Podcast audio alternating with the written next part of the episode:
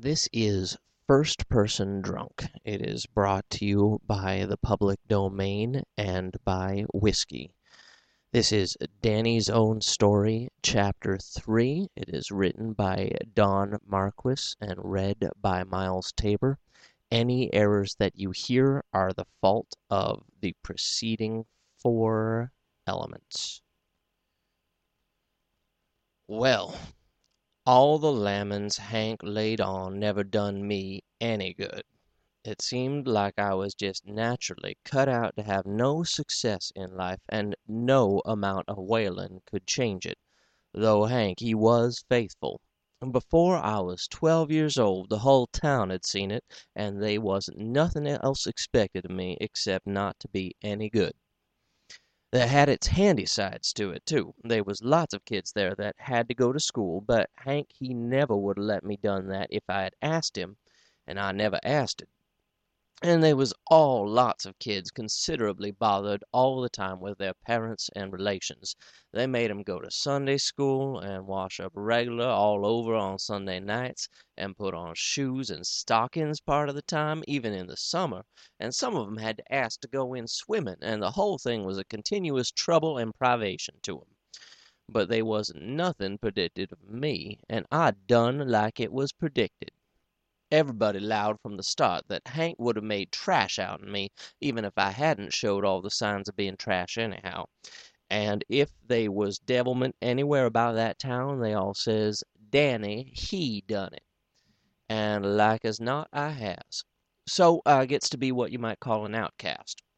All the kids whose folks ain't trash, their mothers tells 'em not to run with me no more which they done it all the more for that reason on the sly, and it makes me more important with them. But when I gets a little bigger, all that makes me feel kind of bad sometimes. It ain't so handy then, for folks get to sayin' when I would come around, Danny, what do you want?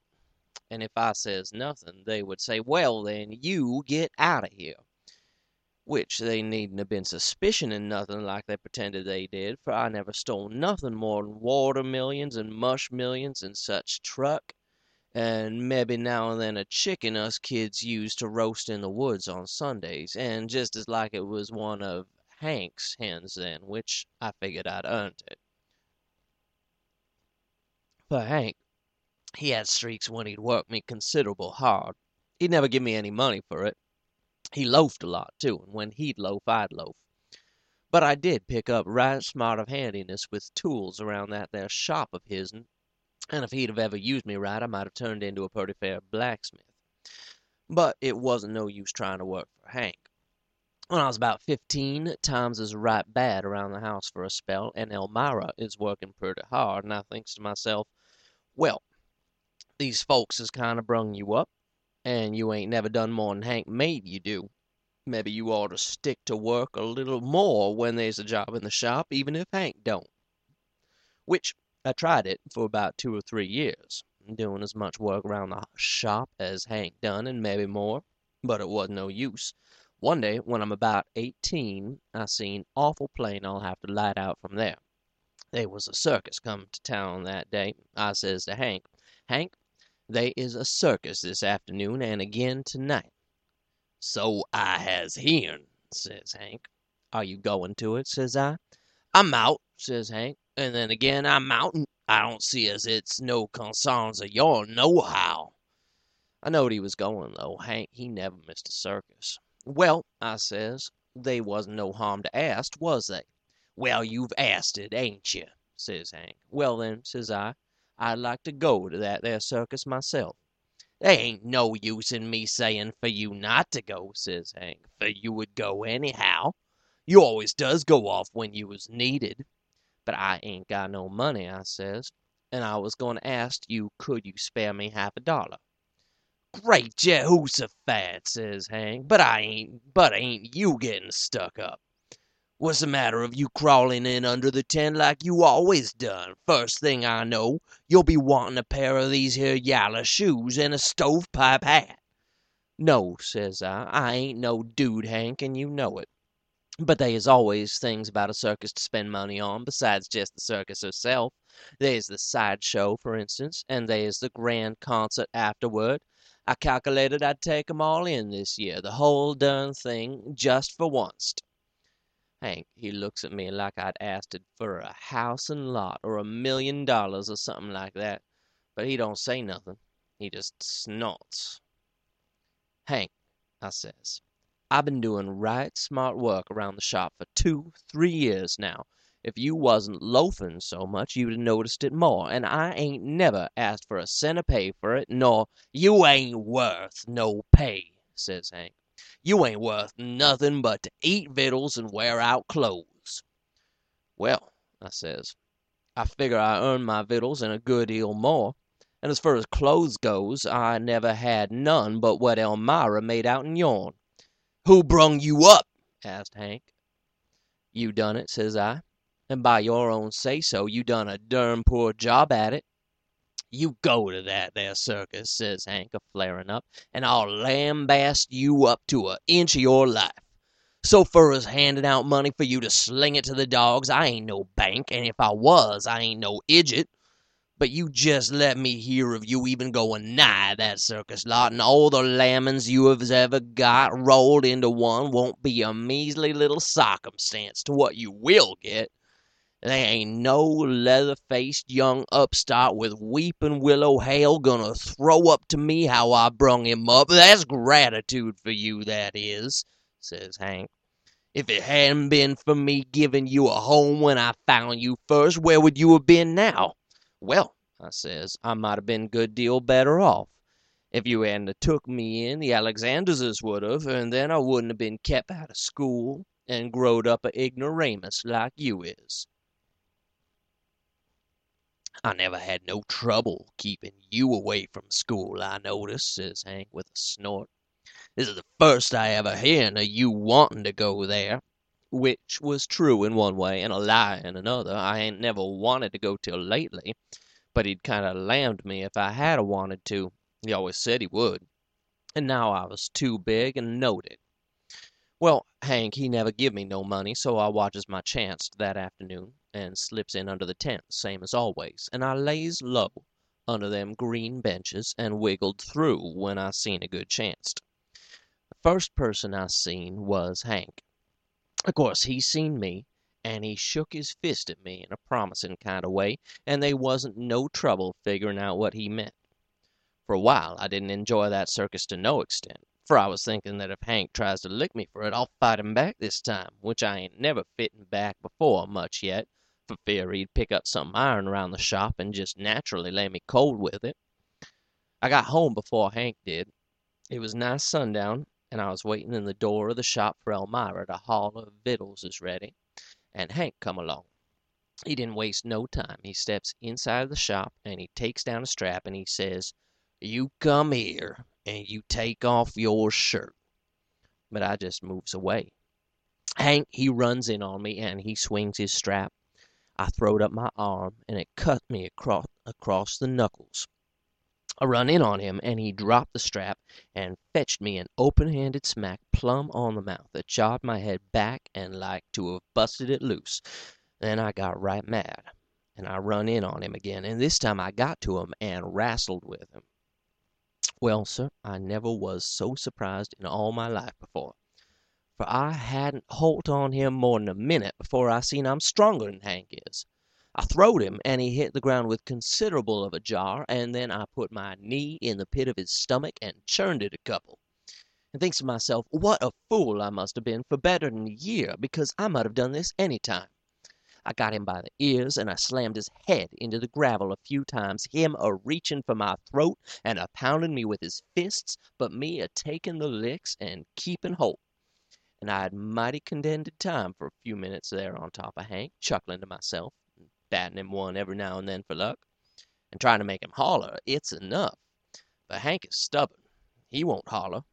And purty soon I thinks, what am I going to do? For Hank will be so mad when I let him up, he'll just naturally kill me without I kill him. And I was scared, because I don't want neither one of them things to happen. Uh, whilst I was thinking it over, and getting scareder and scareder, and banging Hank's head harder and harder, someone grabs me from behind. They was two of them, and one gets my collar, and one gets the seat of my pants, and they drug me off'n him. Hank he gets up, and then he sets down sudden on a horse block, and wipes his face on his sleeve, which they was considerable blood come onto the sleeve.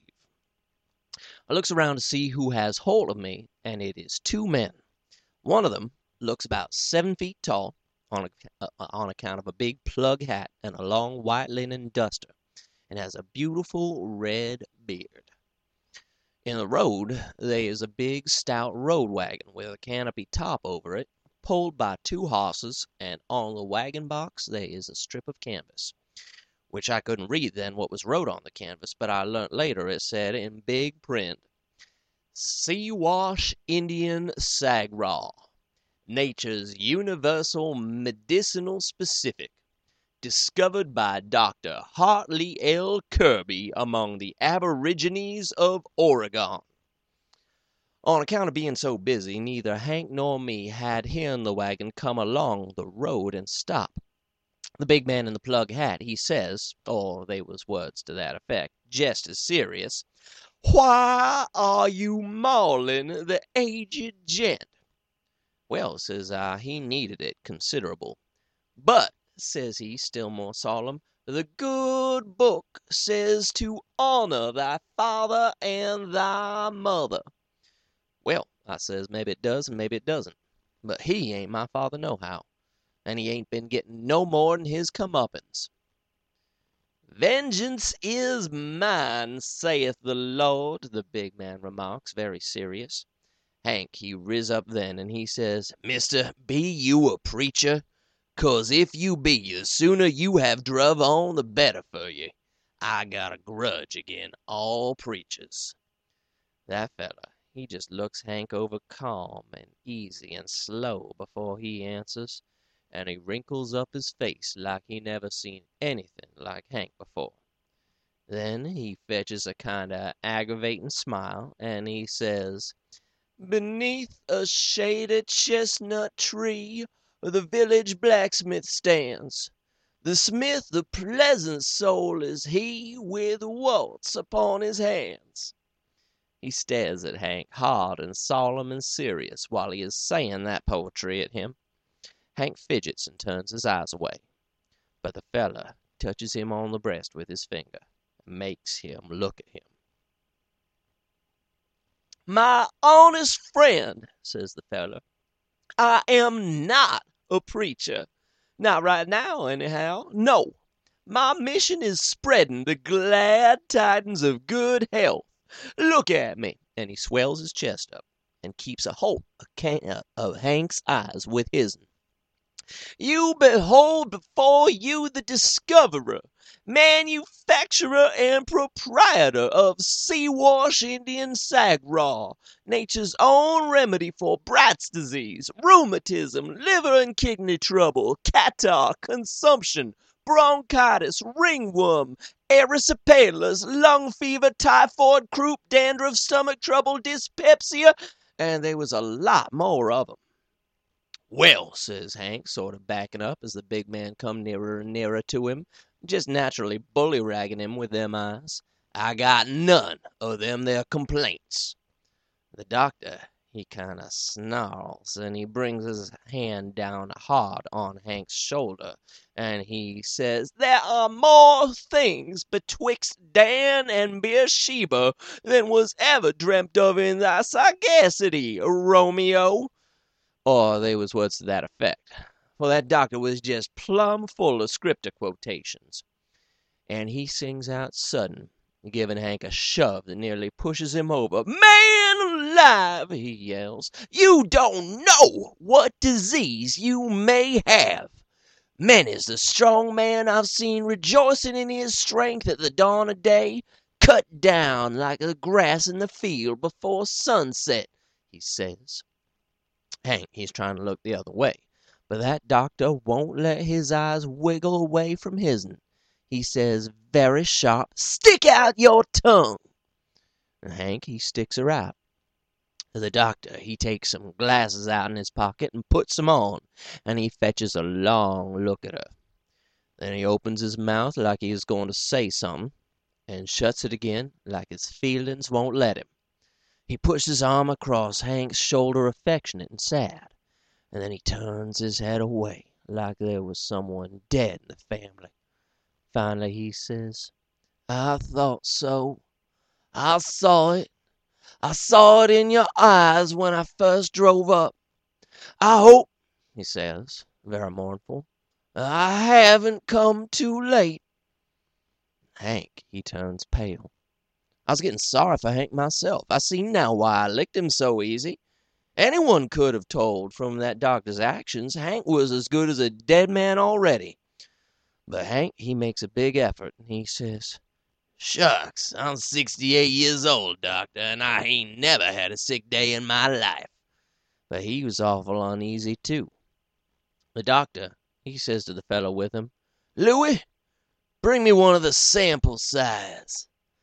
Looey brung it, the doctor never taking his eyes off'n Hank. He handed it to Hank, and he says, "A whiskey glass full three times a day, my friend, and there is a good chance for even you. I give it to you without money and without price." "But what have I got?" asks Hank. "You have spinal meningitis," says the doctor, never batting an eye.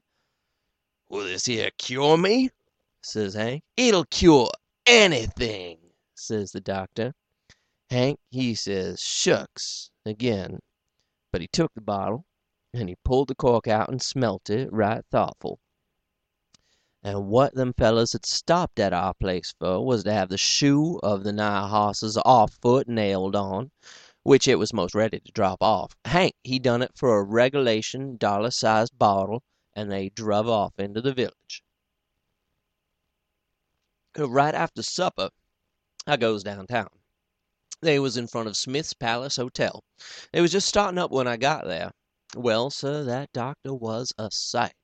He didn't have his duster on to him, but his stovepipe hat was, and one of them long Prince Alfred coats nearly to his knees, and shiny shoes, but his vest was cut out holler for to show his biled shirt, and it was the pinkest shirt I ever see, and in the middle of that there was a diamond as big as Uncle Pat Hickey's win what was one of the town sights. No, sir, they never was a man with more genuine fashionableness sticking out all over him than Doctor Kirby. He just fairly wallered in it. I hadn't paid no particular attention to the other fellow with him when they stopped at our place, excepting to notice that he was kind of slim and black haired and funny complected.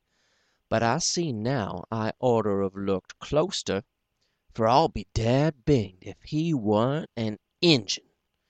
There he set, under that there gasoline lamp the wagon was all lit up with, with moccasins on, and beads and shells all over him, and the gaudiest turkey tail of feathers rainbowing down from his head you ever see, and a blanket around him that was gaudier than the feathers, and he shined and rattled every time he moved. That wagon was a whole opry house to itself. It was rolled out in front of Smith's Palace Hotel without the hosses. The front part was filled with bottles of medicine. The doctor he begun business by taking out a long brass horn and tootin' on it. There was about a dozen come, but they was mostly boys. Then him and the Injun picked up some banjos and sung a comic song out loud and clear and they was another dozen or so come, and they sung another song, and Pop Wilkins he closed up the post office and come over, and the other two veterans of the Grand Army of the Republicans that always plays checkers in their nights come along with him. But it wasn't much of a crowd, and the doctor he looked sort of worried. I had a good place, right near the hind wheel of the wagon where he rested his foot occasional, and I seen what he was thinking.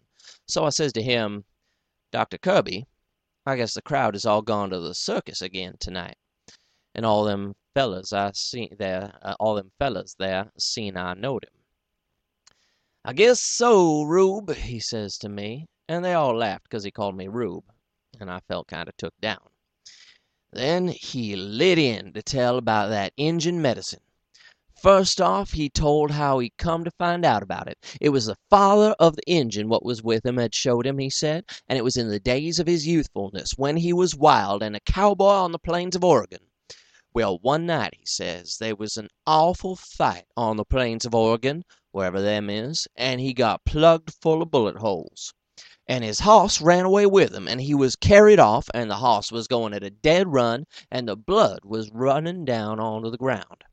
And the wolves smelt the blood and took out after him, yipping and yowling something frightful to hear, and the hoss he kicked out behind and killed the head wolf, and the others stopped to eat him up and while they was eating him the hoss gained a quarter of a mile. But they et him up and they was gaining again, for the smell of human blood was on the plains of Oregon, he says, and the sight of his mother's face when she asked him never to be a cowboy come to him in the moonlight, and he knowed that somehow all would yet be well. And then he must have fainted, and he knowed no more till he woke up in a tent on the plains of Oregon and they was an old Injun bending over him, and a beautiful Injun maiden was feeling of his pulse, and they says to him, Paleface, take hope, for we will doctor you with Siwash Injun Sagwa, which is nature's own cure for all diseases. They done it, and he got well. It had been a secret among them there Injuns for thousands and thousands of years. Any Injun that give away the secret was killed, and rubbed off the rolls of the tribe and buried in disgrace upon the plains of Oregon. And the doctor was made a blood brother of the chief, and learnt the secret of that medicine. Finally he got the chief to see as it wasn't Christian to hold back that there medicine from the world no longer, and the chief his heart was softened and he says to go. Go, my brother, he says, and give to the pale faces the medicine that has been kept secret for thousands and thousands of years among the Siwash Injuns on the plains of Oregon. And he went. It wasn't that he wanted to make no money out of that there medicine. He could have made all the money he wanted, being a doctor in the regular way. But what he wanted was to spread the glad tidings of good health all over this fair land of ourn, he says. Well, sir, he was a talker, that there doctor was, and he knowed more religious sayin's and poetry along with it than any feller I ever heard. He goes on and he tells how awful sick people can manage to get and never know it and no one else ever suspicion it, and live along for years and years that a way, and all the time in danger of death. He says it makes him weep when he sees them poor diluted fools going around and thinking they is well men, talking and laughing and marrying and giving in to marriage right on the edge of the grave. He sees dozens of 'em in every town he comes to. But they can't fool him, he says. He can tell at a glance who's got Bright's disease in their kidneys and who ain't. His own father, he says, was deathly sick for years and never knowed it, and the knowledge come on him sudden like, and he died. That was before Siwash Injun Sagwa was ever found out about. Dr. Kirby broke down and cried right there in the wagon when he thought of how his father might have been saved if he was only alive now that medicine was put up into bottle form, six for a five dollar bill so long as he was in town, and after that two dollars for each bottle at the drug store. He unrolled a big chart, and the Injun helt it by that there gasoline lamp so all could see turning the pages now and then. It was a map of a man's inside organs and digestive ornaments and things. They was red and blue, like each organ's own disease had turned it, and some of 'em was yaller, and there was a long string of diseases printed in black hanging down from each organ's picture. I never knowed before there was so many diseases, nor yet so many things to have 'em in. Well, I was feeling purty good when that show started, but the Doc he kept looking right at me every now and then when he talked, and I couldn't keep my eyes off'n him. "Does your heart beat fast when you exercise?" he asks the crowd. "Is your tongue coated after meals? Do your eyes leak when your nose is stopped up?